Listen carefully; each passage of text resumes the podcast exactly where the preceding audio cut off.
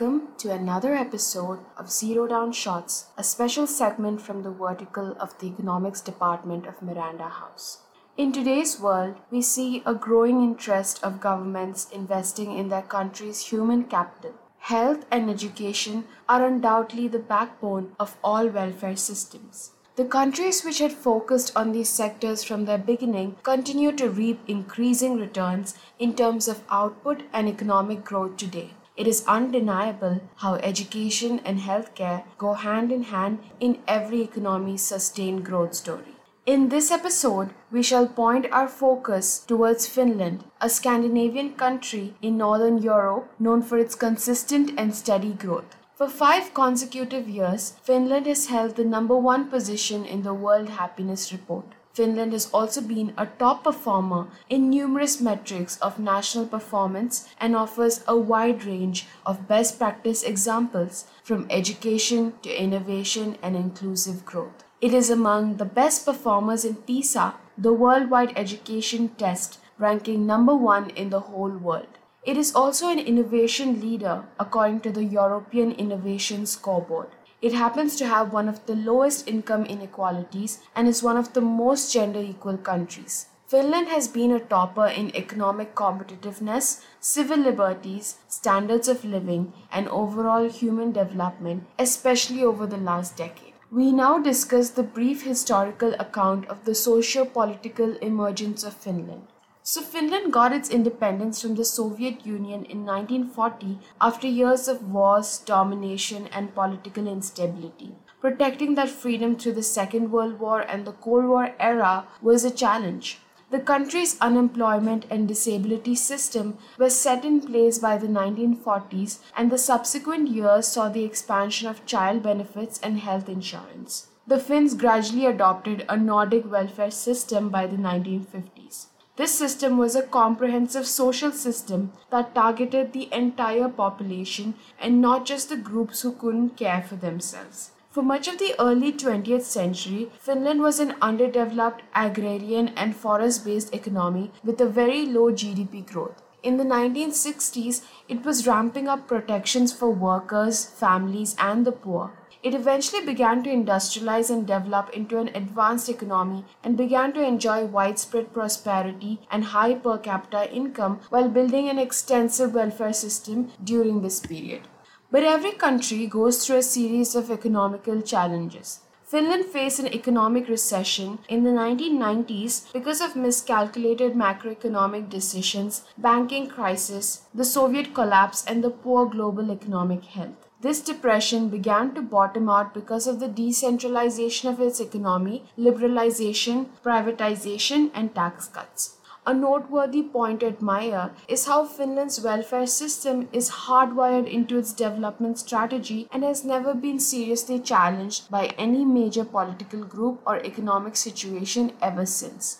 This indicates how welfare oriented their leaders were towards the nation despite their political ideologies. Another remarkable point is that Finland had enlightened policies toward gender equality. They focus on child and maternal care, women's voting rights, and their representation in governance. With this setup, the Finns have an incredible level of equality and lower poverty. This leads us to understanding the buildup of their social welfare system. The entire social welfare is funded by the taxpayers' money. High taxes are imposed on the wealthy, especially on capital gains. The government in return provides high quality and universal education, healthcare, and other social safety nets, which have created a generous cycle of human capital generation. The citizens are found to be satisfied with these policies and show great trust in their government. Let's turn towards the education system. The most popular and my personal favorite is Finland's school education system, ranking number one in the world with no standardized testing, lots of classroom customization, and fewer hours of physical presence at school compared to other Western countries.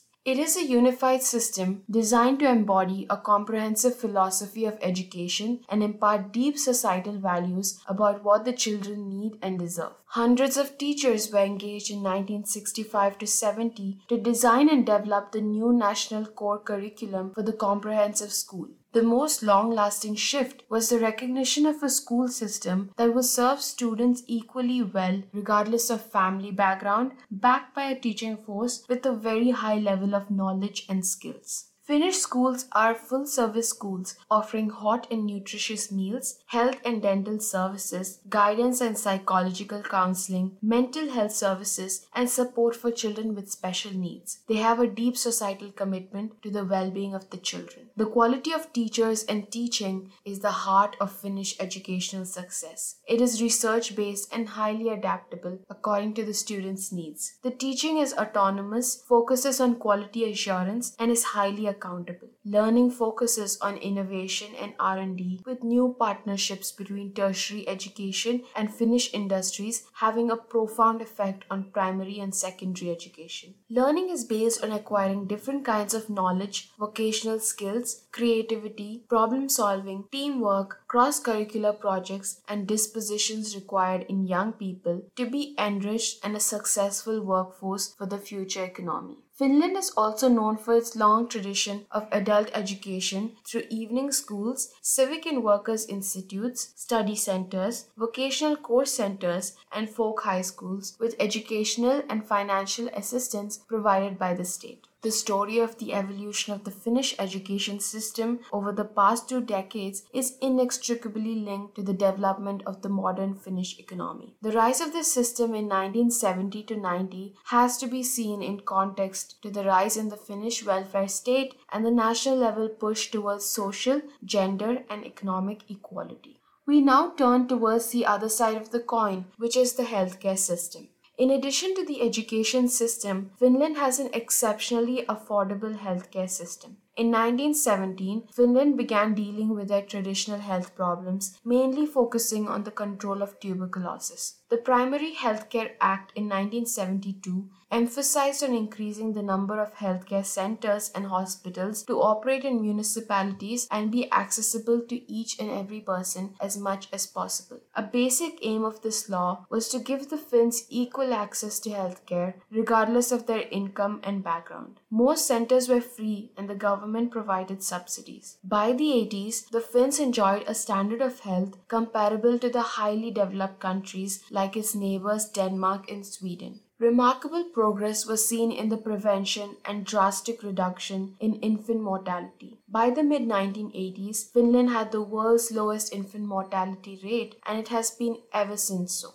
The government also offers compensation for wages lost during sick leave along with payments for treatment. All residents, including foreigners, are entitled to health care. Hospital care in public hospitals is generally free, and other charges like laboratory fees, doctor's fees, medicine costs, etc., are compensated to a major share. A fun fact is that people born after 1961 are even entitled to free dental care. The system also issues a mandatory paid maternity leave. During pregnancies, the parents are issued baby care packages consisting of baby essentials from the government. The mother and father share an additional six month parental leave period along with pay, after which the parents have an option to send their children to publicly subsidized childcare centers with extensively trained providers. A special care allowance is allowed for parents who take leave to care for sick kids.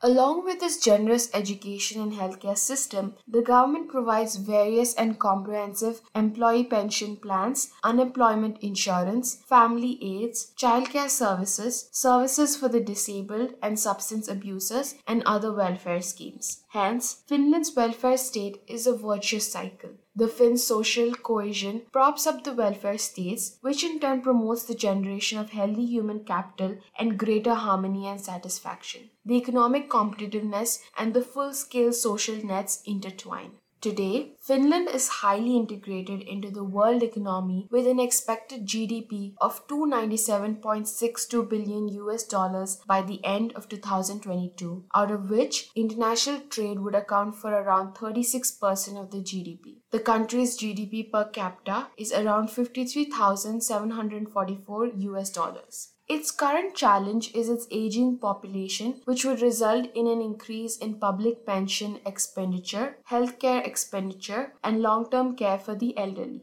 However, Finland is inarguably the world's most generous and successful welfare state with a low infant mortality rate of only 1.4 deaths per thousand live births, a lower poverty rate, and high GDP per capita with relatively low corruption. It is a country faring well and highly productive in scientific research and development. Another fun fact includes that Finland is known for its numerous publications per capita among the OECD countries and for the highest number of patents filed every few years. Finland boasts of an overall gender equal and happy public with an average score of 7.8 happiness index, the highest in the whole world.